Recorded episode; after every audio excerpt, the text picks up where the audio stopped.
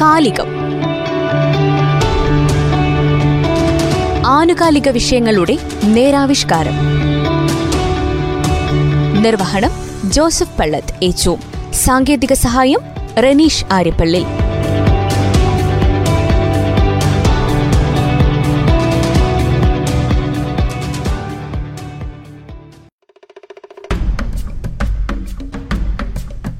വയനാട് ജില്ലയുടെ ചരിത്രം ഒന്ന് പരിശോധിക്കുകയാണെങ്കിൽ ചരിത്രത്താളുകൾ ഒന്ന് മറിച്ചു നോക്കുകയാണെങ്കിൽ ഈ മണ്ണിന്റെ യഥാർത്ഥ അവകാശികൾ ആരാണ് എന്ന് നമുക്ക് കണ്ടെത്താൻ കഴിയും.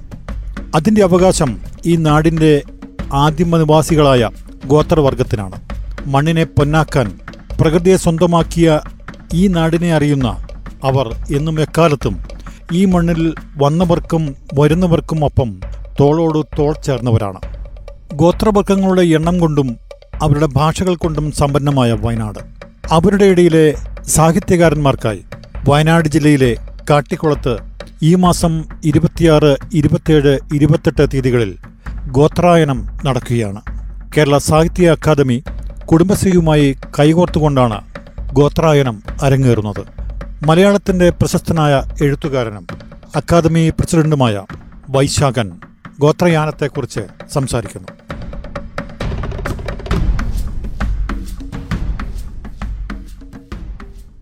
ഞാൻ വൈശാഖൻ കേരള സാഹിത്യ അക്കാദമിയുടെ പ്രസിഡന്റ്. കേരള സാഹിത്യ അക്കാദമി തിരുനെല്ലി കാട്ടിക്കുളത്ത് വെച്ച് നടത്തുന്ന യുവസാഹിത്യ ശില്പശാലയുടെ പേരാണ് ഗോത്രായനം. ഈ ശില്പശാല നടത്തുന്നതിന്റെ ഉദ്ദേശം നമ്മുടെ മലയാള മലയാള ഭാഷയുടെ അതിർത്തികൾക്കപ്പുറം വേറെ നിരവധി പ്രാദേശികവും വംശീയവുമായ അനുഭവങ്ങൾ ആവിഷ്കരിക്കുന്ന ഭാഷകളും ആ ഭാഷകളിൽ ഇപ്പോൾ കൂടുതൽ രചനകളും ഉണ്ടായി വരുന്നുണ്ട്. ഈ കഴിഞ്ഞ കാലത്തായി ഗോത്രഭാഷാ കവിതയിൽ വലിയ ഉണർവും നമ്മൾ ശ്രദ്ധിച്ചിട്ടുണ്ട്.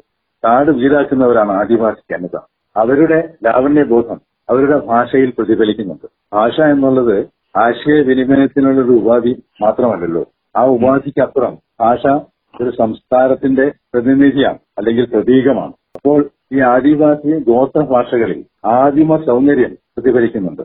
നമ്മുടെ കാട് വീടാക്കിയ ജനത സഹിക്കുന്ന സഹനങ്ങളും നാഗരിക പരിഷ്കൃതി നടത്തുന്ന കയ്യേറ്റങ്ങളും എല്ലാം അത്തരം ആവിഷ്കാരങ്ങളിൽ വളരെ ഭംഗിയായി ആവിഷ്കരിക്കപ്പെടുന്നുണ്ട് അത്തരം കവിതകളിൽ. ഇങ്ങനെയുള്ള ഒരു സന്ദർഭത്തിൽ ഒരുപക്ഷെ സാഹിത്യ അക്കാദമിയുടെ ചരിത്രത്തിൽ ആദ്യമായിട്ടായിരിക്കും ഒരു ഗോത്ര ഭാഷയെ കേന്ദ്രീകരിച്ചുകൊണ്ടുള്ള ഒരു ക്യാമ്പ് നടത്തുന്നത്.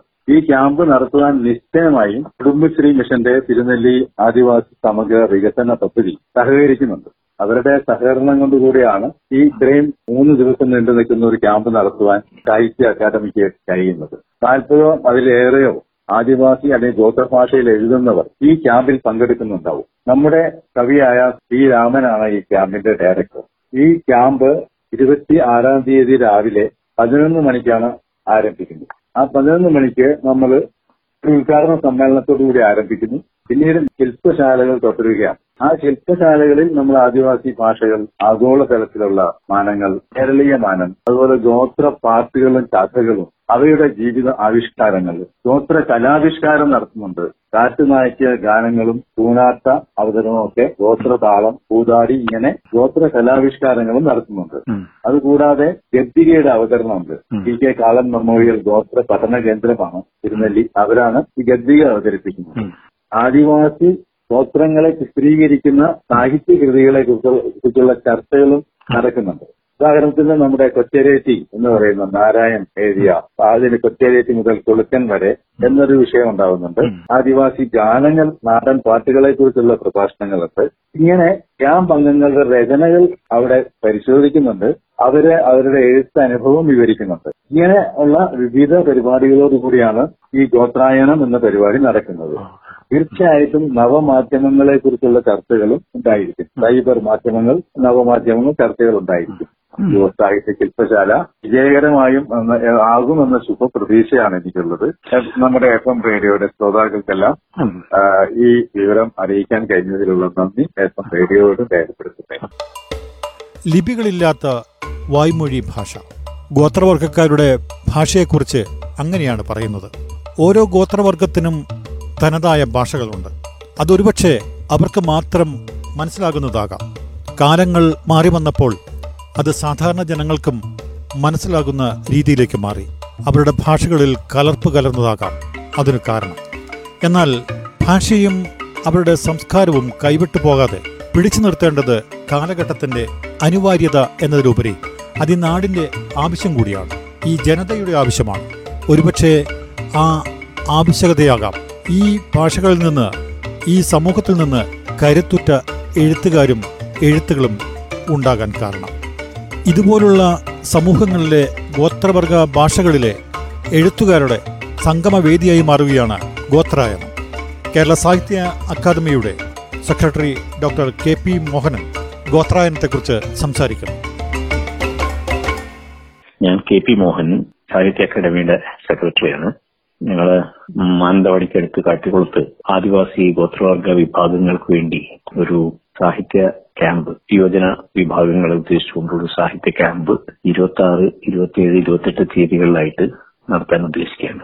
ഇത് വളരെ പ്രധാനമായിട്ടും ഞങ്ങൾ കേരള സാഹിത്യ അക്കാദമിയുടെ പ്രഖ്യാപിത ലക്ഷ്യങ്ങളിൽ ഒന്നാണ് യുവജന വിഭാഗങ്ങൾക്കും വിദ്യാർത്ഥികൾക്കും വേണ്ടിയിട്ടുള്ള സാഹിത്യ ക്യാമ്പുകൾ. അത്തരത്തിലുള്ള ക്യാമ്പുകളുടെ ഭാഗമായിട്ടാണ് ഇപ്പോൾ ആദിവാസി ഗോത്രവർഗ വിഭാഗങ്ങളിൽപ്പെട്ടിട്ടുള്ള കുട്ടികൾക്ക് വേണ്ടിയിട്ടുള്ള ഒരു ക്യാമ്പ് ഞങ്ങളിപ്പോൾ സംഘടിപ്പിക്കുന്നത്. ആദിവാസി വിഭാഗങ്ങൾക്ക് നമ്മളുടെ മുഖ്യധാരയിലേക്ക് അവരെ കൊണ്ടുവരിക എന്നുള്ളത് വളരെ പ്രധാനപ്പെട്ട ഒരു കാര്യം തന്നെ അതിനുവേണ്ടിയുള്ള ശ്രമങ്ങൾ പട്ടികജാതി പട്ടികവർഗ വികസന കോർപ്പറേഷനും അതുപോലെ തന്നെ ഗവൺമെന്റിന്റെ ആ വകുപ്പും ചേർന്ന് ധാരാളമായിട്ട് നടത്തിക്കൊണ്ടിരിക്കുന്നു. അതിന് പരിമിതികളൊക്കെ ഉണ്ട് പക്ഷേ പരിമിതികളുണ്ടെന്നിരിക്കെ തന്നെയും ഒരുപാട് മാറ്റങ്ങൾ ആദിവാസി വിഭാഗങ്ങൾക്കിടയിൽ വിദ്യാഭ്യാസത്തിന്റെ രംഗത്ത് ആരോഗ്യ പരിപാലനത്തിന്റെ രംഗത്ത് ഒക്കെ വന്നു ചേർന്നിട്ടുണ്ട്. അതേ അളവിൽ തന്നെ പ്രധാനപ്പെട്ടതാണ് അവരുടെ ഐഡന്റിറ്റി അവരുടെ തനിമ അവരുടെ വംശീയ തനിമകൾ നിലനിർത്തുക എന്നുള്ളത്. അവരെ മുഖ്യധാരയിലേക്ക് കൊണ്ടുവരണം എന്നുള്ളത് ശരി തന്നെ. അതോടൊപ്പം തന്നെ അവർക്ക് അവരുടേതായിട്ടുള്ള ഒരു തനിമയും അവരുടേതായിട്ടുള്ള ഒരു ഐഡന്റിറ്റി പ്രശ്നങ്ങളും ഒക്കെ ഉണ്ട്. ഇപ്പോൾ ഞങ്ങൾ പ്രാന്തവൽക്കരിക്കപ്പെട്ട ഭാഷകൾ നമ്മളിപ്പോ കേരളത്തിൽ ഒരുപാട് പ്രാന്തവൽക്കരിക്കപ്പെട്ടിട്ടുള്ള ഭാഷകളുണ്ട്. ന്യൂനപക്ഷ ഭാഷാ വിഭാഗങ്ങളുണ്ട്. കാസർഗോഡ് ജില്ലയിൽ അതുപോലെ തന്നെ പാലക്കാട് പോലെയുള്ള ബൈലിംഗുൽ പ്രദേശങ്ങളിൽ ഒരു ഭാഷാ ന്യൂനപക്ഷങ്ങൾ എന്ന് പറയുന്ന വിഭാഗം. ഭാഷാ ന്യൂനപക്ഷങ്ങളെ അഡ്രസ് ചെയ്യുന്നതിന് വേണ്ടിയിട്ട് ഗവൺമെന്റ് ഗവൺമെന്റിന്റേതായിട്ടുള്ള ചില പരിപാടികൾ ആവിഷ്കരിച്ചിട്ടുണ്ട്. പക്ഷെ ഗോത്രവർഗ ഗോത്രഭാഷകൾ അല്ലെങ്കിൽ ആദിവാസി ഭാഷകൾ. അതിൽ എഴുതുന്ന ഒരു വലിയ വിഭാഗം ചെറുപ്പക്കാരി ഇപ്പോൾ ഉണ്ടാകുകയാണ്. പലതരം ആദിവാസി ഭാഷകൾ തമിഴിനോട് കൂടുതൽ അടുത്ത് നിൽക്കുന്ന തരത്തിലുള്ള ആദിവാസി ഭാഷകൾ കാസർഗോഡിന്റെ ഭാഗത്തേക്ക് കടന്നിട്ടുണ്ടെങ്കിൽ കന്നഡത്തോട് കൂടുതൽ അടുത്ത് നിൽക്കുന്ന ആദിവാസി ഭാഷകൾ അത് അവരുടേതായിട്ടുള്ള ഒരു വാമൊഴി പാരമ്പര്യമാണ്? വാസ്തവത്തിൽ അതിൽ ഏഹ്, വരമൊഴി പാരമ്പര്യം താരതമ്യം വളരെ കുറവാണ്. അതുകൊണ്ട് അവർക്ക് അവരുടെ ഗോത്രഭാഷകളിൽ ആവിഷ്കാരം നടത്തേണ്ടി വരുന്ന സന്ദർഭങ്ങളിലൊക്കെ അവർ മലയാളത്തിന്റെ വരമൊഴിയാണ് ഉപയോഗിക്കുന്നത്. പക്ഷെ മലയാളത്തിന്റെ ലിപി ഉപയോഗിച്ചുകൊണ്ട് മലയാളത്തിന്റെ വരമൊഴി ഉപയോഗിച്ചുകൊണ്ട് അവരുടെ വാമൊഴിയിൽ അവർ അവരുടേതായിട്ടുള്ള വികാരങ്ങൾ അവരുടേതായിട്ടുള്ള ജീവിത പ്രശ്നങ്ങളൊക്കെ പകർത്താനായിട്ട് ശ്രമിക്കുന്നത് കവിതകളുണ്ട് കഥകളുണ്ട്. ഇപ്പൊ കഴിഞ്ഞ തവണ കേരള സാഹിത്യ അക്കാദമി ഒരു പുരസ്കാരം നൽകിയപ്പോ അശോകൻ മറയൂരിന്റെ ഒരു ഒരു കവിതാ സമാഹാരത്തിനാണ് ആ അവാർഡ് കൊടുത്തത്. അപ്പൊ ഒരു വലിയ പരാ- പരാതി ഉയർന്നു വന്നത് ആദിവാസി ഇപ്പൊ മലയാളം അല്ലാത്തൊരു ഭാഷയിൽ മലയാളത്തിൽ അങ്ങോട്ട് കൊടുക്കാൻ പാടുള്ളൂ എന്നുള്ളത് അപ്പോൾ ഞങ്ങൾ ഇതിനെ പരിഗണിക്കുന്നത് മലയാളം അല്ല എന്നുള്ള നിലക്കല്ല മലയാളം തന്നെയാണ്. മലയാളത്തിന്റെ ഒരു ഡയലക്ടിക്കൽ വേരിയേഷൻ എന്നുള്ള നിലക്കാണ് ഞങ്ങൾ അതിനെ കാണുന്നത്. പ്രാദേശിക ഭാഷാ രൂപം എന്നുള്ള നിലയ്ക്ക് തന്നെയാണ് ഈ ആദിവാസികളുടെ ഗോത്രവർഗ വിഭാഗങ്ങളുടെ ഭാഷയെ ഞങ്ങൾ കാണുന്നത്. അപ്പൊ അതിൽ ധാരാളം പുതിയ സാഹിത്യ രചനകൾ വരുന്നുണ്ട്. അതിൽ അതിൽ ചെറുപ്പക്കാർ നല്ല പഠിക്കുന്ന ആൾക്കാരുണ്ട്. നല്ലപോലെ പഠിച്ച് ഉയർന്ന ഇപ്പൊ ഞങ്ങളുടെ ഈ ഇരുപത്തി ആറ് ഇരുപത്തി ഏഴ് ഇരുപത്തെട്ട് തീയതികളിൽ വരാനിരിക്കുന്ന ഈ ക്യാമ്പിൽ പങ്കെടുക്കുന്ന പല കുട്ടികളും പി ജി പാസ്സായി പി ജി കഴിഞ്ഞ് ഗവേഷണ വിദ്യാർത്ഥികളായിട്ടുള്ള കുട്ടികൾ അതുപോലെ തന്നെ ക്രിയേറ്റീവ് റൈറ്റിംഗിൽ മലയാളം സർവകലാശാലയിൽ പഠിച്ചുകൊണ്ടിരിക്കുന്ന കുട്ടികൾ അങ്ങനെ പലരും ഉണ്ട് ഇതിൽ. പക്ഷെ അവർ അവർക്ക് മലയാളം അറിയാനിട്ടല്ല അവർ ഇപ്പോ ഉദാഹരണത്തിന് ഇതിൽ പങ്കെടുക്കുന്ന പലരും ശിവലിംഗൻ ഉദാഹരണത്തിന് ഇതിലൊരു ഒരു പാർട്ടിസിപ്പന്റ് ആണ് ശിവലിംഗൻ കേരള സർവകലാശാലയിൽ മലയാളത്തിൽ പി എച്ച് ഡി ചെയ്തുകൊണ്ടിരിക്കുന്നവരാണ്. അതുപോലെ തന്നെ ഡി അനിൽകുമാർ കടപ്പുറ ഭാഷയെ കുറിച്ച് വളരെ കാര്യമായിട്ട് ചിന്തിക്കുന്ന ഒരാളാണ് ചെങ്കൊണ്ടോ പറക്കൊണ്ടോ എന്നൊക്കെ ഉള്ള അദ്ദേഹത്തിന്റെ പുസ്തകങ്ങളൊക്കെ ഉണ്ട്.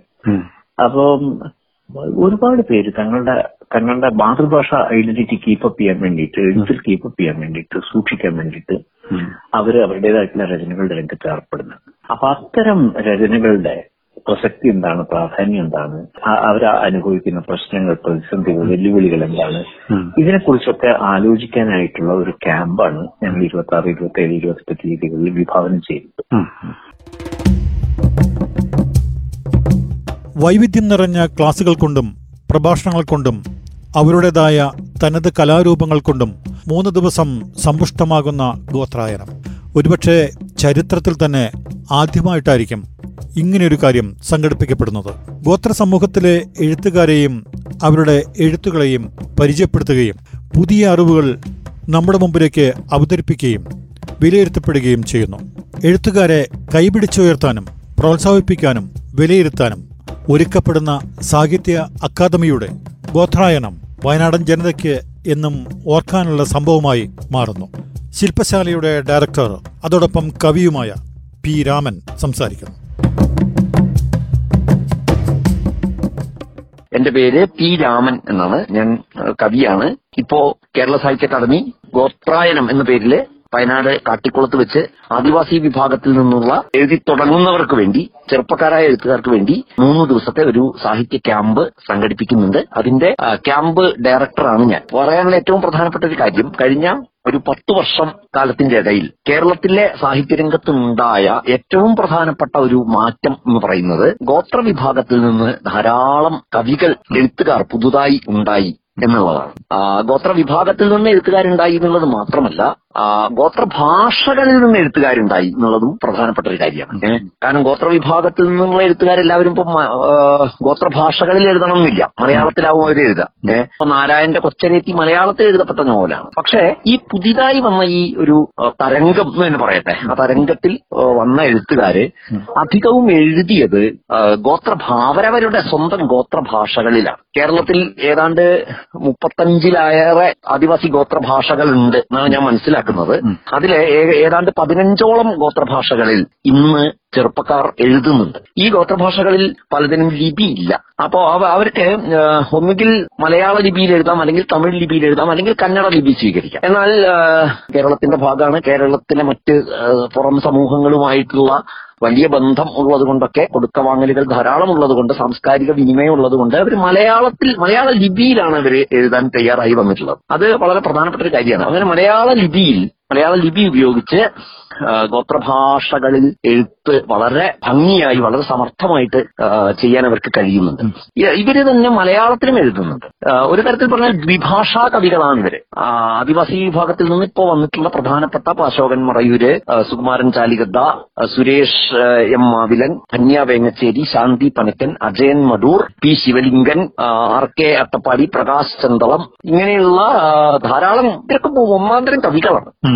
അവരുടെ അവ- ഈ ഈ കവി ഞാനിപ്പോ ഈ പേര് പറഞ്ഞതും പേര് പറയാത്തതുമായ കവികളിൽ ഒട്ടുമിക്കവരും സ്വന്തം ഗോത്രഭാഷകളിലും മലയാളത്തിലും എഴുതുന്നവരാണ് ഒരുമിച്ച് എഴുതുന്നവരാണ്. ദ്വിഭാഷാ കവികളാണ്. അതിൽ അശോകൻ മറയൂരിന്റെ അശോകൻ മറയൂരിന്റെ ഒരു എഴുത്തോടു കൂടിയാണ് അതിന്റെ ഒരു തുടക്കം. അശോകന്റെ കവിതകൾ രണ്ടായിരത്തി പതിനാറിൽ ആദ്യം പ്രസിദ്ധീകരിക്കപ്പെട്ടു. അതിനുശേഷം പുസ്തകം വന്നു തൊട്ടു പിറകെ പുസ്തകം വന്നു പച്ചവീട് എന്നുള്ള പുസ്തകം വന്നു. അതിനുശേഷം ഗോത്ര കവികളുടെ പല കൂടിച്ചേരലുകൾ. ഇപ്പൊ പത്താം തീയതി കവിതാ കാർണിവലിൽ വെച്ച് ഗോത്ര കവിതയ്ക്ക് വേണ്ടി ഒരു സെഷൻ ഉണ്ടായി അതിനുശേഷം കെ എൽ എഫിൽ കേരള ലിറ്റററി ഫെസ്റ്റിവലിൽ ഗോത്ര കവിതകൾക്ക് വേണ്ടി ഒരു സെഷൻ നടന്നു അതിനു മുമ്പ് ഗോത്ര വിഭാഗത്തിലുള്ള എഴുത്തുകാരെ ഉൾപ്പെടുത്തിക്കൊണ്ട് തിർത്താർട്സ് ചില ക്യാമ്പുകൾ സാഹിത്യ ക്യാമ്പുകൾ സംഘടിപ്പിച്ചിട്ടുണ്ട്. അപ്പൊ ഇങ്ങനെ ഉള്ള ഒരു പ്രവർത്തനങ്ങളുടെയൊക്കെ ഒരു ഫലം എന്ന് വേണമെങ്കിൽ നമുക്ക് ഇന്ന് ഈ ഗോത്രഭാഷകളിൽ ഏറ്റവും ഭംഗിയായി നടക്കുന്ന എഴുത്തിനെ പറയാം.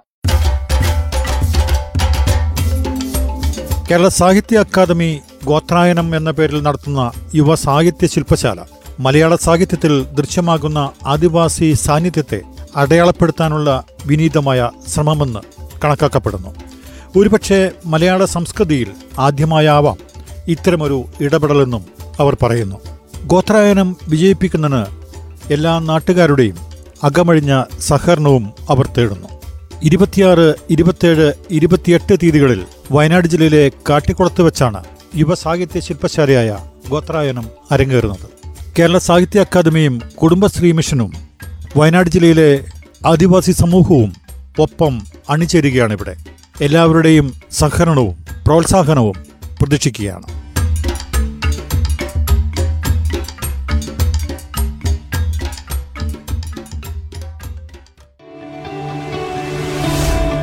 കാലികം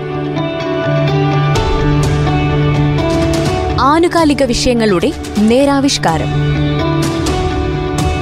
നിർവഹണം ജോസഫ് പള്ളത്ത് ഏച്ചു സാങ്കേതിക സഹായം റനീഷ് ആര്യപ്പള്ളി.